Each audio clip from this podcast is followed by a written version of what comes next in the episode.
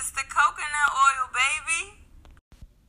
Hey, hello. Hey. I'm sorry. I'm always singing and dancing in my head. But hello. So, somebody asked me a question today, and as with all things that I do, like I always revert back to maybe what I would have done or would have said or and you know compare it to what I would say or would do or how I would handle something now. So, my friend was like, "What would you do if a man called you a bitch?" Now, my first thing because I'm always so nice and I see the silver lining in everything and I think that everybody has this natural good intention just like I do. So I said, "Oh, it was he playing or was he serious?"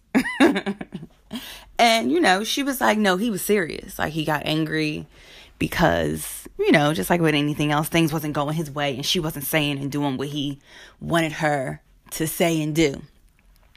So, I proceeded to say, "Okay, well, back in the day when I was younger, I might have let it slide, laughed it off, chalked it up to us having a disagreement, um, made excuses for it in any magnitude that I would probably allow myself to do that. But, you know, I'm not 23 no more. So now I would be like, oh, that's a reflection of how you really feel about me. There must have been something that I did or said to make you think and feel like I would allow for you to talk to me that way. and I immediately, of course, got angry for her. I got angry for all women in the world who get called bitches all the time. and it was just really frustrating. Of course, I mean, I guess you could say that probably triggered me, but whatever. So I started thinking when men and women are in that talking phase of dating, I think that women, I mean, I can only speak from a woman's perspective and experience because that's what I am, that's what I have had. So, I'm sure men can do the same thing though. But women have to be careful about who they're talking to and entertaining in their space and in their life in that way. Because the things that someone says to you, you start to think those things. And when you think certain things or a certain way, it comes out of you and how you treat other people and how you treat yourself and the things that you do and partake in. So, the younger version of myself, making excuses for the man, is calling me a bitch, making excuses for all the other things. All that did was build up insecurities in me, or build up ones that I already had even higher. I remember one time I was dating someone and um, I was going out with my girlfriends and I thought I was so cute. I had on this um I remember what I had on. I had on this yellow like halter top blouse, flowy little thing. And I had on this hot pink bandeau like skirt. It was real short and it was like ruched material. I don't know what to call that, but I don't know. So imagine that. The top was yellow, the skirt was pink, and I forget what shoes I had on, but um I'm sure they were too high and my feet were hurting because I remember sitting down a lot of the night. but when I came downstairs, he was at my house. Came downstairs. I was like, "Oh, how do I look? Look okay." He was like, "Oh yeah, you look really nice. Oh my god, you look cute." And then he stops for a split second, and I kind of like turned around because I was looking in the mirror, and I was like, like, what's he about to say? I felt the suspense. And then he was like, Oh, you have a little bit of cellulite on the back of your legs, but you still look cute. and in the moment, I just was like, Oh, yeah, I guess I do, you know. Of course, that's something that I knew, that I saw in the mirror, like, duh. But to have it magnified by someone else and and for that person to be someone, you know, whose attention mattered to me at the time, that stuck with me all night long. I was not the same confident young lady coming down the steps as I was when I walked out the door. And especially when I walked into the room, and I'm sure those insecurities poured out into that club or that party, wherever I was at. And I allowed it. And that only, you know, heightened insecurities that I have had about my own body. So, I think that it's really important, you know, for young women to know that the opinion of anybody else, especially a man, not to say that it doesn't matter, but you have to pick the people that you choose to be around for those type of particular reasons and situations if I mean I can only, you know, back then I just was desperate for man's attention and affection and I think that any way that I could get it I was going to take it. I mean, within boundaries and parameters. I'm just saying, like, that was my partner at the time, and I was okay with that because, I mean, it was a fact. I did have cellulite on the back of my legs.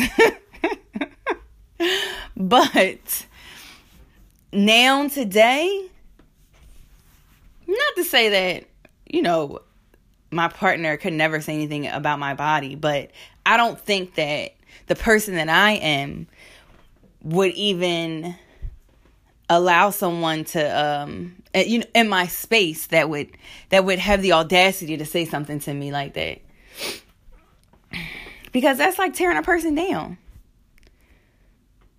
I mean, it's not like tearing a person down. It is tearing a person down. Because you know those little things. I mean, if you if you can imagine if he said that, then I, there are other things that were said. Of course, later on down the line, reflecting that I just was like like thinking back, like oh he I allowed it the first time, so he's going to continue to do that because he thinks that that's okay. So, you know, just like women are men's greatest distraction and they can knock them off their their path with um, you know their sensual feminine ways.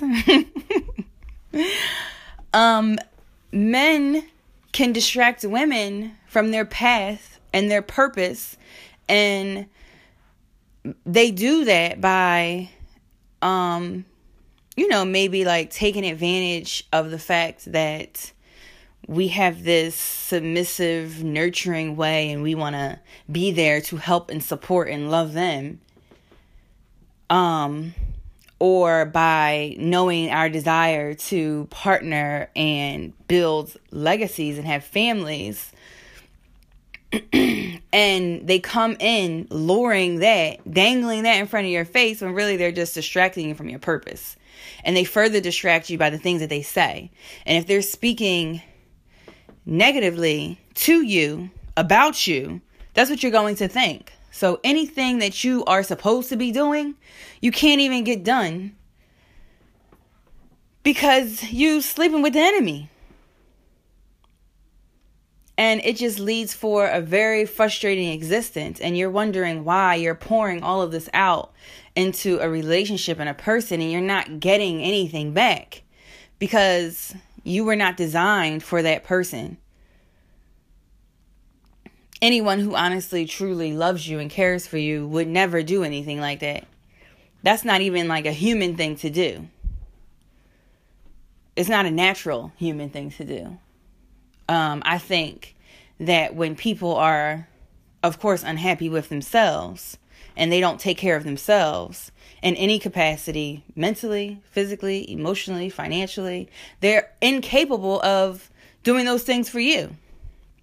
So a woman can find herself just talking to a man because she's looking for a space filler, somebody to go out to have dinner with, somebody to go to the movies, go to Six Flags, take a little uh, day trip somewhere, go to iFly, go, you know, do these are all things that I that I like to do. but whatever it is that she would like to do, you find yourself looking for anyone to fill that time up with that will do that. It could be one person, it could be multiple people. Just to say, you know, you have the company of a man. And then you find yourself taking in all of these words that influence you from all these different places and people, and none of them are meant for you, and all of them are distracting you. So now, because I'm not 23 no more, I know better. So now I find myself being very straightforward and upfront with um you know my boundaries or letting somebody know what I will and will not accept or you know cutting somebody off the minute they do one thing. Like I'm not perfect at it. I have wrote a couple long text messages and then just copied and pasted in my notes because I didn't feel like sending them and having no type of conversation or interaction about what I was upset about. But I'll just leave them where they are in peace. Like, okay, this how we going to do this because what you're offering and what you're bringing to the table, I am not okay with.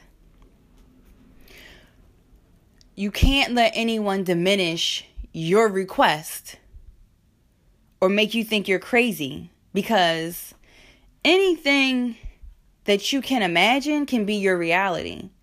And that goes both ways. So if you're imagining yourself a certain way in any negative light, in any negative fashion, that is what your reality is going to be. And if someone is constantly telling you negative things about yourself or what you can and cannot do, that is going to be your reality. Their limitations are going to be yours. I think it's best while I am all for actively dating because you know, you can you can pick a man like you picking fruit at the market.